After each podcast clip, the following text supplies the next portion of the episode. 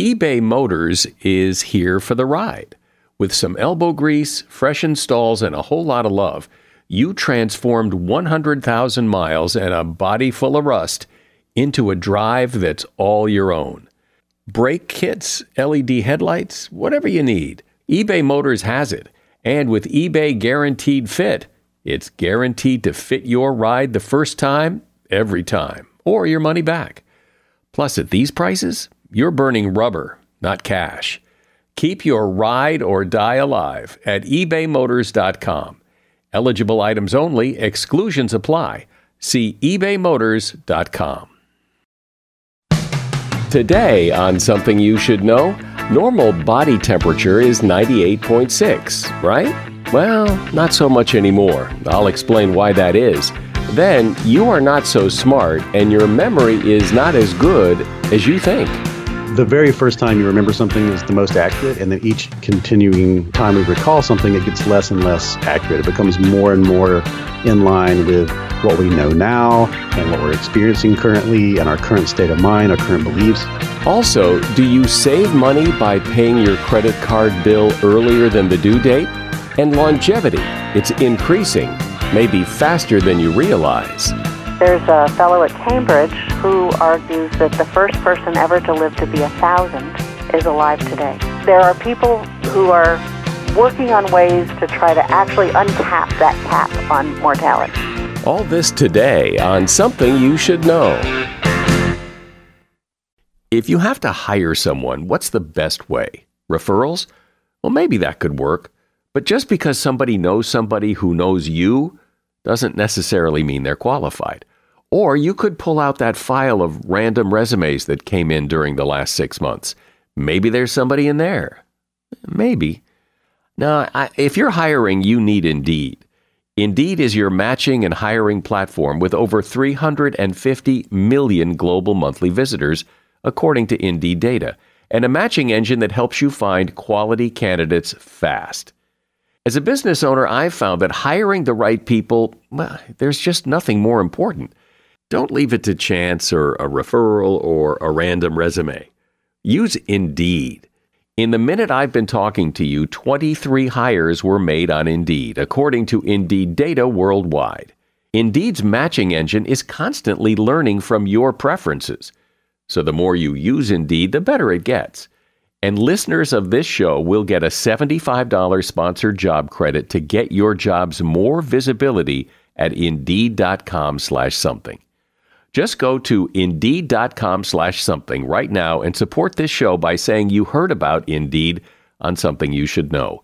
Indeed.com slash something. Terms and conditions apply. Need to hire? Oh, you need Indeed. Something you should know. Fascinating intel, the world's top experts, and practical advice you can use in your life. Today, Something You Should Know with Mike Carruthers. Hi, and welcome to Something You Should Know. This just happens to be episode number 499. 499, which means the next one, eh, it's a pretty big one. First up today, I don't know if you've noticed this, but uh, you know, a lot of times when I go into places like a gym or whatever, they make you take your temperature and it has a readout of it. And mine always is like 97.7 or something and I always thought normal temperature was 98.6. Well, not so much anymore. It's actually been two centuries since a German physician established that 98.6 was the standard normal body temperature. And over the course of time, the normal body temperature has dropped. It's now closer to 97.5. Why is that? Well, researchers theorize that the declines could be due to a rise of modern healthcare and lower rates of lingering mild infections compared to the past. It could be just that people are in better condition, so their bodies might need to work less to fight infection. But whatever the reason, if you take your temperature and it's a little low, don't be concerned because 97.5 is really much more common than 98.6. And that is something you should know. You have a pretty good idea of just how smart you are, right? Well, maybe not. You may be you may be way off. According to David McRaney, David is a journalist and he's author of a book called You Are Not So Smart. Hi, David. Hey there. Uh, so glad to be here, and uh, thank you so much. So, you say that the two tenets of your premise are that one, you are unaware of how unaware you are, and two, that you are the unreliable narrator of the story of your life. So, let's start there. What do you mean I'm unaware of how unaware I am? Let me give you a, a real f- quick example. A very a study that I think illustrates this very um, succinctly is uh, there's this great study where they would show people a group of ladies' stockings. And they would show this in a department store. This was done in the 70s. And they would ask people, okay, take a look at all these stockings. There'd be five pairs lined up and they say pick the pair out of this out of this set you know test them all. You know they would test one at a time and they would feel them and look at them and they say which one of these do you think is the best pair of stockings out of the group? And people reliably would pick the very last pair. Um, what they didn't tell those people was that they're all the exact same pair of stockings. They came out of the same pack.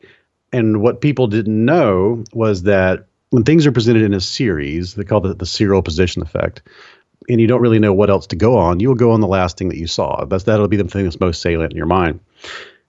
Now, when they asked the people why did they choose the stocking that they chose, people didn't say that because they didn't know that.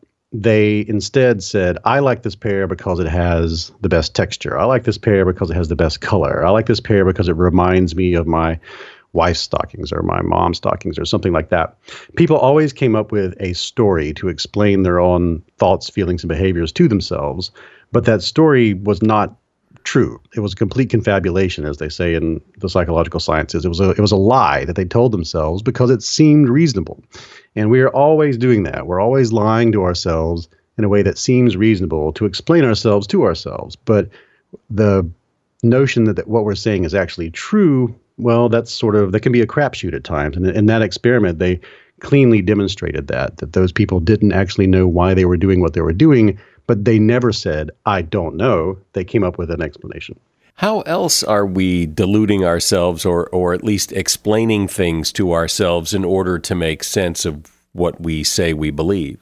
If that makes sense the fundamental thing that really everything is built on top of when it comes to this wing of psychology is, is of course, uh, confirmation bias. That's the number one thing. I'm sure people listening have, are probably familiar with that term by now, but a few years ago, that was something that had not yet reached, uh, I think, public consciousness in, in a strong way.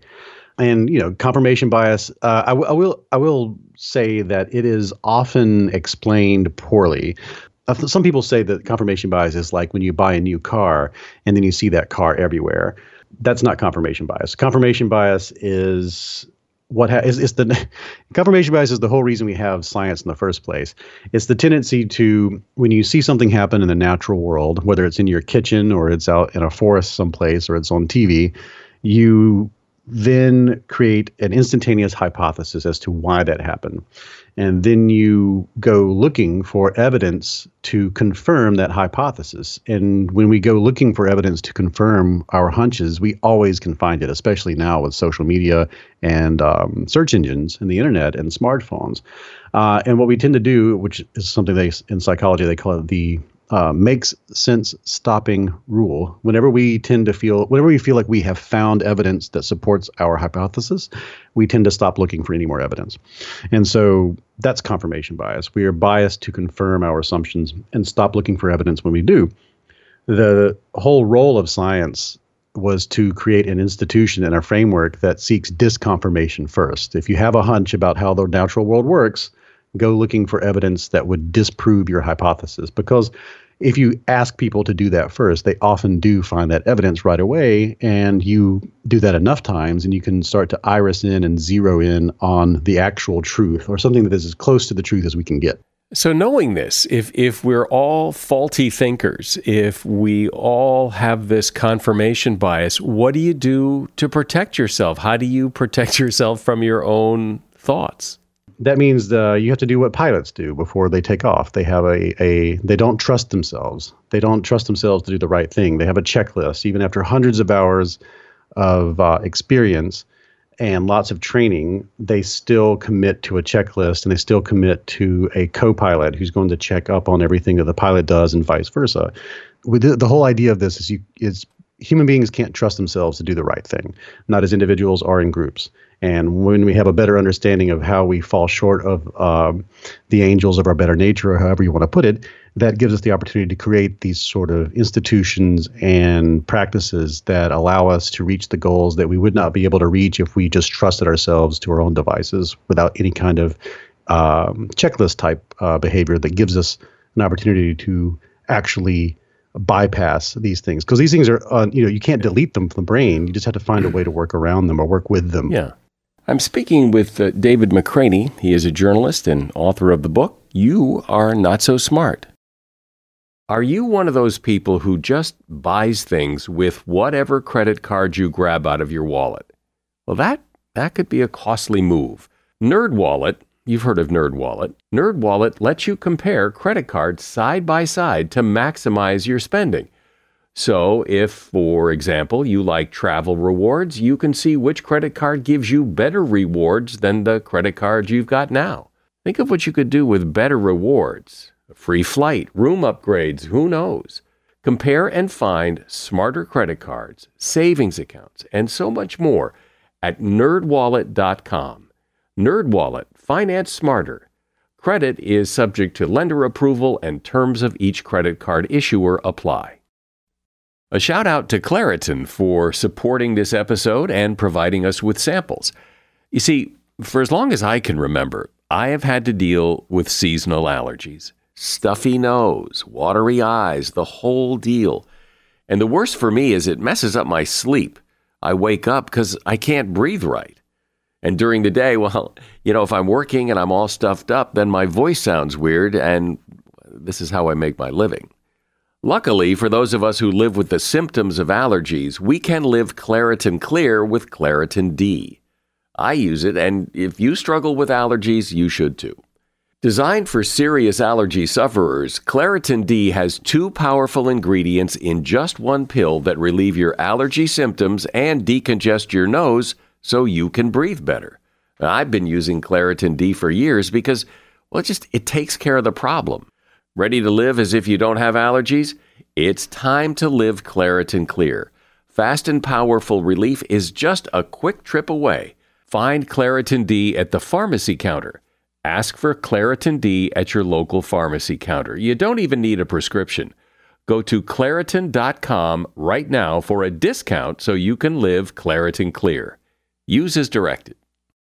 So, David, you say our memories are mostly fiction. And yeah, I mean, I have a sense of that, that I don't necessarily remember things exactly as they were. I tend to remember the good and discount the bad. And and I've had the experience of remembering my old house when I was a kid and then actually going to it. And yeah, it's smaller than I remembered it. So I get that idea that our memories aren't that good. But you, you say it's deeper than that, right? Yeah, it's way deeper than that. I think by default, people tend to believe that the that memory works like a video camera or works like a hard drive. That we tend to believe that we just simply store our recollections. And that then we want to think about those recollections. We bring them out of storage and look at them again. But that's not how brains work. The way brains work is they they construct memories anew each time based off of what we know at the moment so memory, the the the very first time you remember something is is the more is the most accurate, and then each continuing mem- time we recall something, it gets less and less accurate. It becomes more and more in line with what we know now and what we're experiencing currently, and our current state of mind, our current beliefs. So so much so that it's very easy to implant false memories, and it's very easy to see that sort of decay of, you know, accuracy over time. The memories are more like uh, like uh, a Lego set. You know, we when I ask you to remember what you did on a certain day, you go through and you cobble that memory again anew from the same Legos and some some new ones you've acquired since then. And what you make is not going to be exactly the same as it was when you actually experienced it. So, memory is extremely inaccurate. It, it uh, we don't remember things the way they were. We remember things the way we are. But there's no other way to do it. Or There's no other way to do it. That's true. Uh, but uh, we do have the ability with uh, you know, the tools we have at our disposal to have more accurate representations of the past. And that's either through journaling or trusting other people to be journalists who record the first draft of what's going on right around us as it's happening, or to use tools like actual phone, you know, cameras and recording devices so that we can recall things. If the the, the idea though is like trusting a human brain to be the the master of recall is dangerous. Uh, we see that in like the legal system where we trust eyewitness testimony, uh, and there's eyewitness testimony is garbage. It's uh, it's worthless. There is uh, no reason to trust somebody's recollection of an event uh, as testimony. Um, it's uh, it's something that's such a throwback to a pre-scientific era that it just shouldn't be part of our legal system. Well, wait a minute.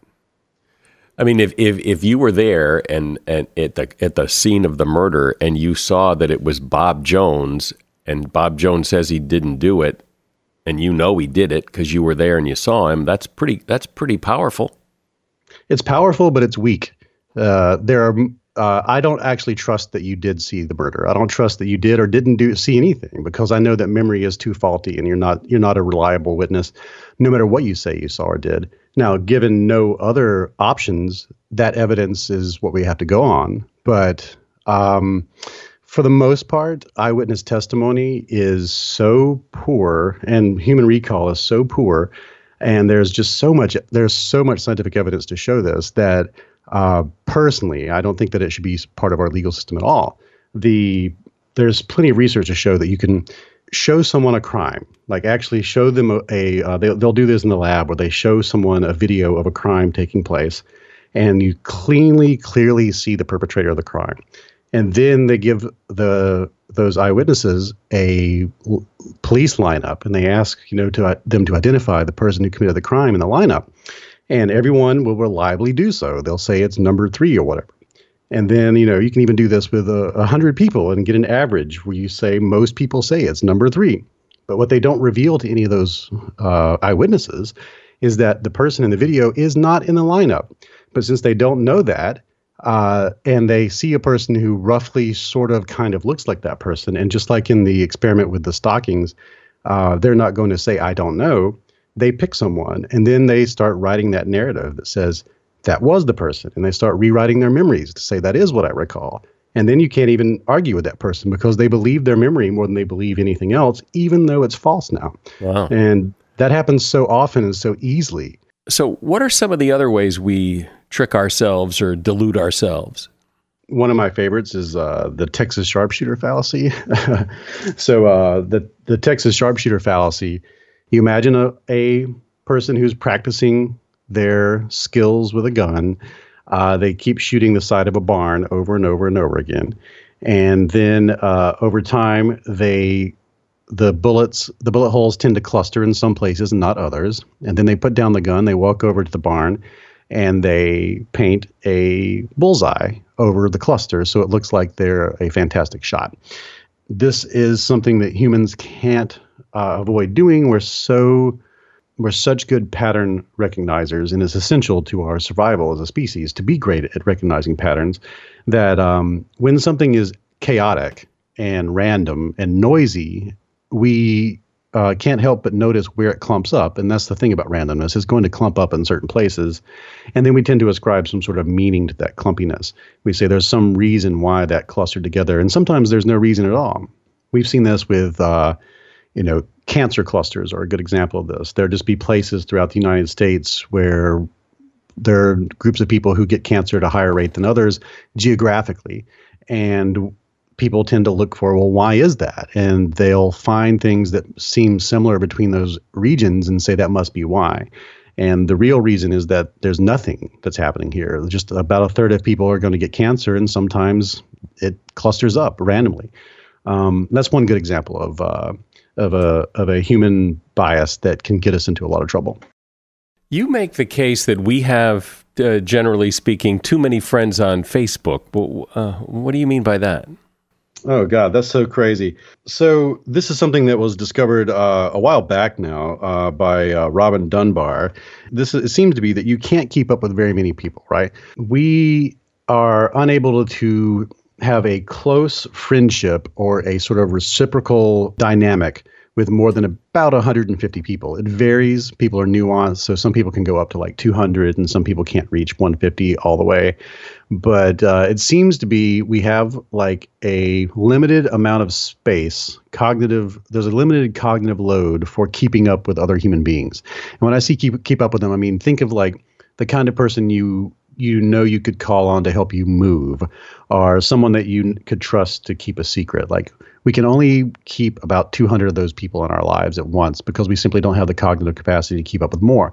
Now there's a lot of speculation as to why that would be uh, and when we speculate we have to admit that these are probably just so stories and we, we'll, we may never know the true answer. But there's a a good educated guess is that we probably the probably the maximum size group that we lived in for about 3 million years uh, was probably around 150 or 200 people. So we've never developed the uh, we've we've never been pressured by the environment to have a greater capacity than that, um, which is something that we learned that once we had social media. Because I know in the early days of Facebook and even today, people will have 1,500 to 2,000 quote unquote friends, but you can't really keep up with that many people all at once.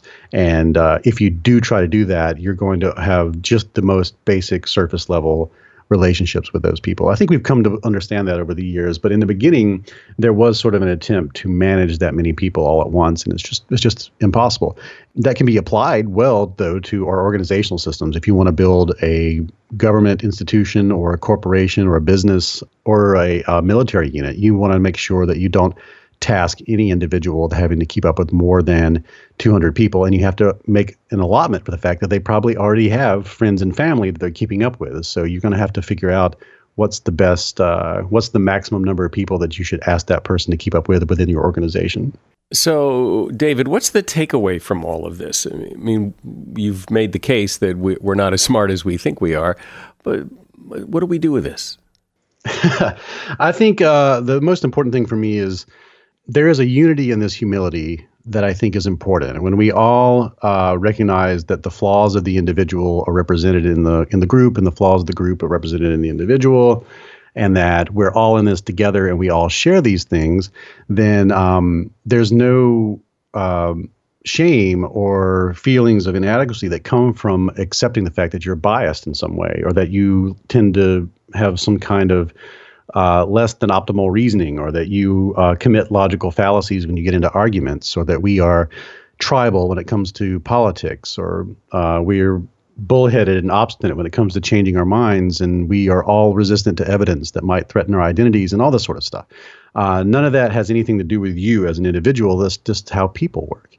And once you accept that, we can create a better world that says, okay, given those things, what sort of institutions should we create? What sort of interpersonal relationships should we forge? What sort of um, what sort of cultures and governments should we try to foster and what sort of policy should we try to use if we want to change people's behavior to something that mitigates harm or improves the lives of everyone around us so i feel like um, the value of it is in just tossing away the notion that we are reasonable people, that we are rational um, thinkers. And once you toss that aside and see how people actually think and work, you can build a world based on how people actually think and work. You know, you wouldn't build a car for people that have four legs because people don't have four legs. But we tend to build uh, institutions and policies for a type of thinker that we're just not. And once we accept that, we can have a better world and a better future. Well, I, I'm thinking I'm less smart than I was thinking I was about 15 minutes ago. Uh, David McRaney has been my guest. He is author of the book You Are Not So Smart, and you will find a link to that book at Amazon in the show notes. Thanks, David. Thanks for being here.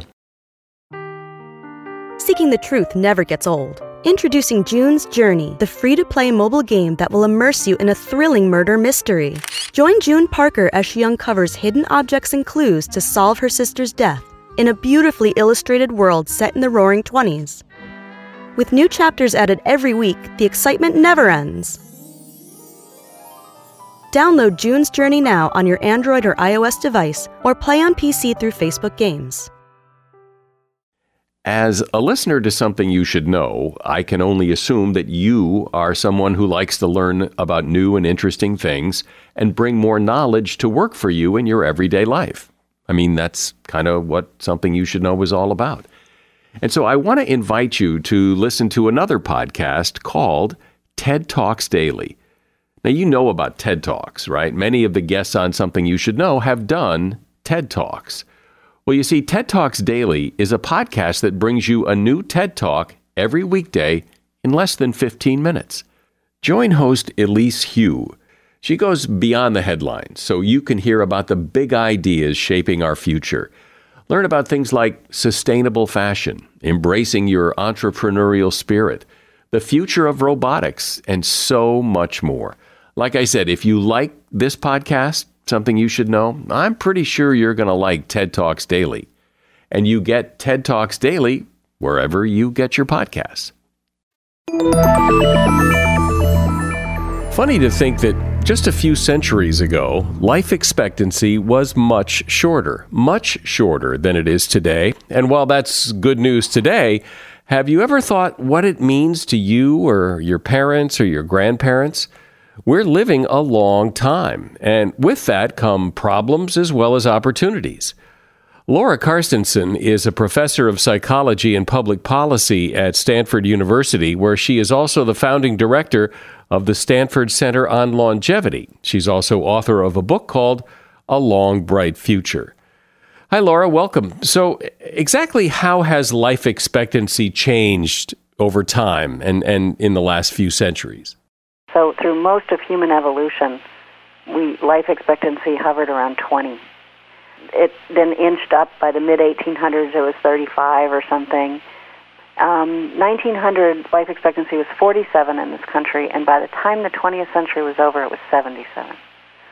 Today it's 78, and it's still going up, um, but it's inching up now. The big, big gains in the 20th century in life expectancy came about by saving the young ones. When I talk about aging, I say it's not really a story about old people. It begins with a story about babies. Um, because it was in the 20th century uh, that 25% of babies who were born died before they reached five. What's happened is that today, most babies who are born in developed countries around the world are having the opportunity to grow old. That's a spectacular accomplishment. Right. So so when you say life expectancy is going up, one of the big factors though is not that people are necessarily living a lot longer as much as uh, so many babies were dying young that it was dragging the number down. That's right. That said, um, you can compute life expectancy at any age. Generally, we say life expectancy at birth is, but you could also compute life expectancy at 65 and that's still going up.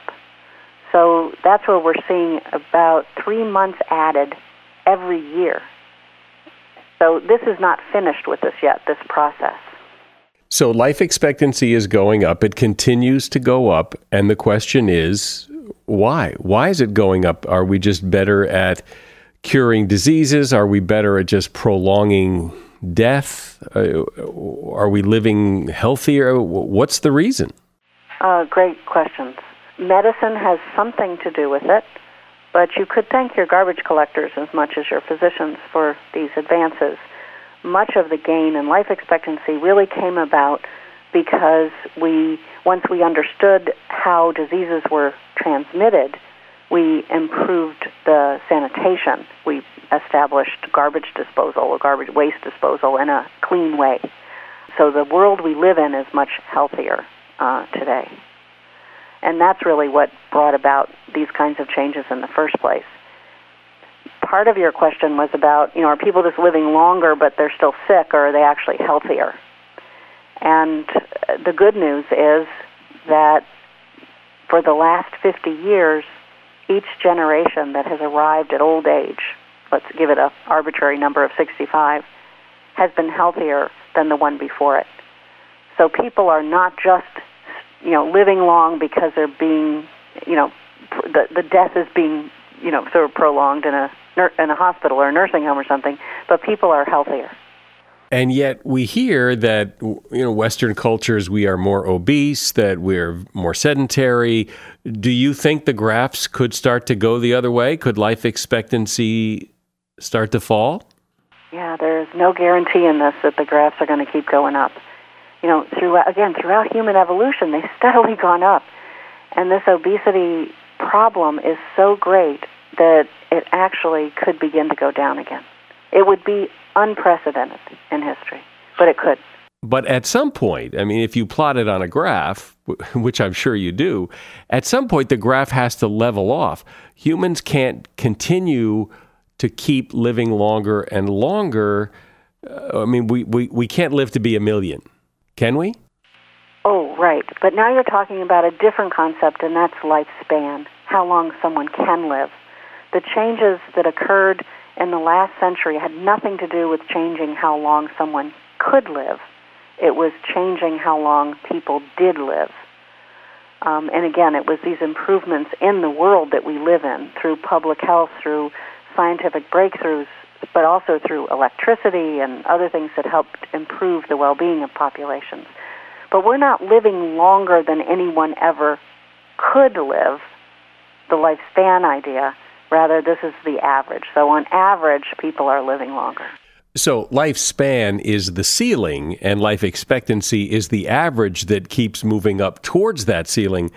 So, at one point, it's going to either have to stop at the ceiling or it's going to break through it.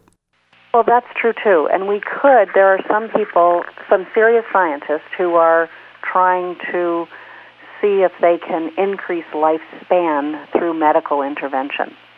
So, that had nothing to do with where we are today, but it could in the 21st century occur. So we could increase lifespan, as you say. There's a fellow at Cambridge who argues that the first person ever to live to be a thousand is alive today. Come on. Well, I'm not putting my money on that bet, but um, that there are people who, who are working on ways to try to actually uncap that cap on mortality. Science can never tell you something can never happen, right? We can just rule things out. So it um, we can't say it will never happen. I, I don't put a lot of stock in it. I don't lose sleep over it. I think if we thought it would happen, I would lose sleep over it, but I don't. We don't know where lifespan is. I guess this is the the bottom line here is we don't know what the average lifespan is for humans. That is, under optimal conditions, how long would people live? And biologists argue about this all the time, that it's all at a theoretical level because we really don't know the answer. But some of them argue we could go to 140, 150, and there are others who think it's closer to 110. But that's kind of where the debate is today. But how much of how long we live, I'm, everybody's individual, and you know, some people die young, some people die old, some people have accidents. But I would think that that whatever it is that moves the needle for the whole population has to be more fundamental, like your like genetics, or, or is it more about how we live our lives? Well, the exciting news is uh, what you do matters probably more even than your genes, especially as you get into older ages. So, this is not to say that genes don't matter, they matter enormously. But what we've learned about genes in recent years, largely through the Human Gene, Genome Project, uh, is that genes express differently in different environments. And so the environment matters enormously, even when there's a genetic cause of something. One of my favorite examples is um, diabetes. So diabetes has a strong heritable component. So genes have something to do with getting diabetes or not. But in parts of the world where people eat a Mediterranean diet, a low fat, you know, olive oil, not lard, you know, that kind of diet, there isn't a correlation between genes and diabetes. So what we've done is somehow provided the perfect environment for genes related to this disease. Well, yeah, that, I mean that's kind of like the the idea of you know anybody can drown, but you can never drown if you never go in the pool. So, so they've got that figured out. But I think what we're learning is that that tends to be a general rule. A whole lot of things um, express or don't express. I mean, the simple one is something like alcoholism. I mean, you could have a strong genetic tendency to be an alcoholic, but if you never took a drink, you would never be an alcoholic. So when you look at all this research, what does it all mean? Well, I guess well, I guess I could answer that partly, and I guess it means that perhaps we have a lot more say so over how long we live than maybe we thought. This, I think, is where the science gets really exciting um, because we are learning a lot about what predicts long life and what predicts shorter lives. And um, one thing we're learning about is lifestyle, exercise. Exercise, it's it's it's hard to express how important exercise is, not just for physical health and reduction of disease risk, but it turns out for cognitive health, for memory, and so on. Exercise is the best thing you can do that's known so far. Um, we are also learning an awful lot about the social world and social environment, and and discovering the exact mechanisms by which social stress comes to kind of remodel the biochemical um, systems in our bodies and put us at greater or lesser risk for different kinds of diseases. So the the prescription then is to exercise and what else? Well, you should uh, pursue relationships that are meaningful and um, overall positive. Uh, none are completely positive, but you know overall good. And you should see those people um, make sure that you don't lose touch with them. Leisure is good for people. Taking breaks from work is good for people's health. So we should, as we understand some of these things, and an awful lot of them sound like common sense. Well, I guess what we're discovering is that they actually affect not just quality of life, but how long we live. And um, living a good, kind of healthy life is going to result in, in positive old age outcomes. But then why is it that longevity keeps going up when people seemingly in droves keep defying the advice you just gave of exercise and, and relationships and all that? It seems that people are eating horribly, they're not exercising, people are more lonely and isolated than ever before, and yet longevity keeps going up. Well, the, the, the people who are have, suffering the worst of this aren't old yet the youth are the people today who have the biggest obesity problems. Boomers aren't doing great, but we're doing better than the kids. So the generation that people are really worried about are people who are 10 to 20 today, and it's not clear what what their old ages will be like. So, as someone who is obviously really into this, what is it about all this that that makes you excited? What do you lie in bed and think about at night? Well, to me, the, the greatest opportunity we have is to now restructure the whole life course in a way that best uses extra time. Uh, so far, what we've been doing with these added years is to put them all into leisure at the end of life. That is the only stage of life that's gotten longer with all these added years is old age and its retirement. I often ask students in my classes if you were going to design a life course for somebody who's 50, that is, when should they get married, have an education, all these things, and then what, what would it look like? And then if now design a life course for somebody who's going to live 90. And they're very different kind of life courses. They look different. And I believe that we can solve many of the problems of society today because of longer life. So rather than create new problems, I think that we can solve them. What's an example of a problem we can solve by living longer? Young people, children, need more attention than they're getting. Uh, for an awful lot of children, both parents are in the workforce.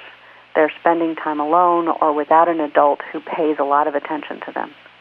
We're now going to have more adults than children, many more. And to the extent that we can harness that resource and direct older adults to the needs of children, then we're going to improve their lives and will improve society overall. Uh, certainly, if you look at today's older people, say 64 to 74, that's a group of people that is hardly distinguishable from the 50 year olds in terms of health. And for many of them, they're feeling like they've been sort of pushed out into pasture, and people aren't asking them to do anything.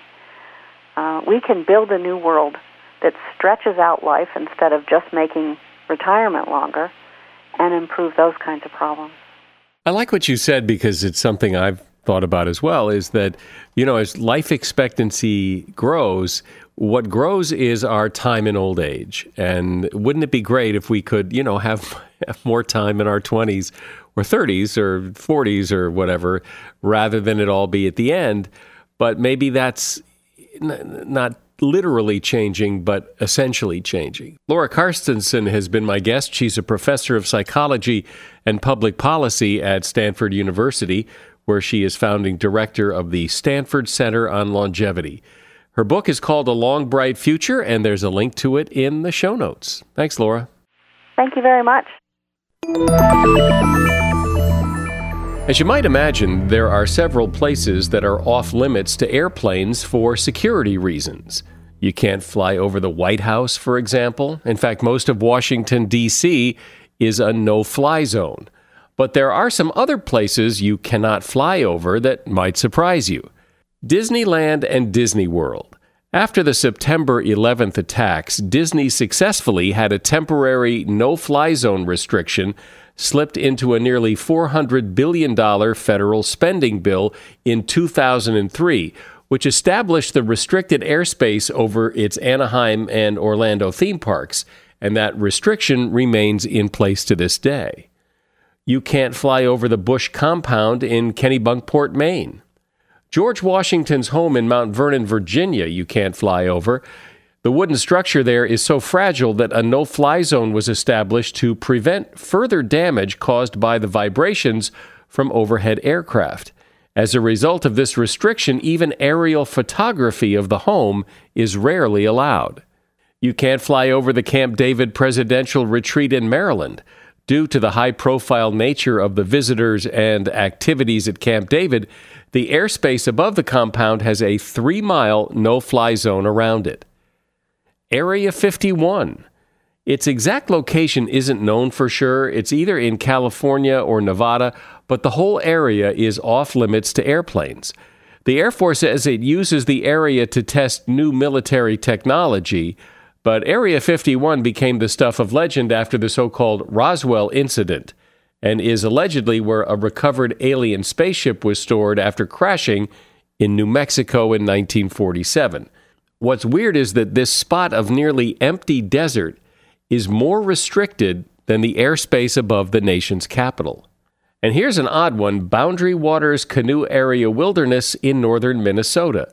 This million acre expanse of pristine wilderness runs 199 miles along the Canadian border, and President Harry Truman established the no fly zone back in 1948, and it is still in effect today. And that is something you should know. We grow our audience primarily by listeners telling other people they know about this podcast. And I hope you will join the movement and tell someone you know to give us a listen. I'm Mike Carruthers. Thanks for listening today to Something You Should Know. The Bigger Pockets portfolio of podcasts are worthy of your investment. We're having a real conversation as real real estate investors. New episodes available every day. It's important to buy where it makes money and not necessarily where you want to travel to. Bigger Pockets, On the Market, Rookie Real Estate, or Money Podcast. The purpose of flipping is to create more cash so then you can reinvest into other types of properties. The Bigger Pockets Podcast on YouTube or wherever you listen.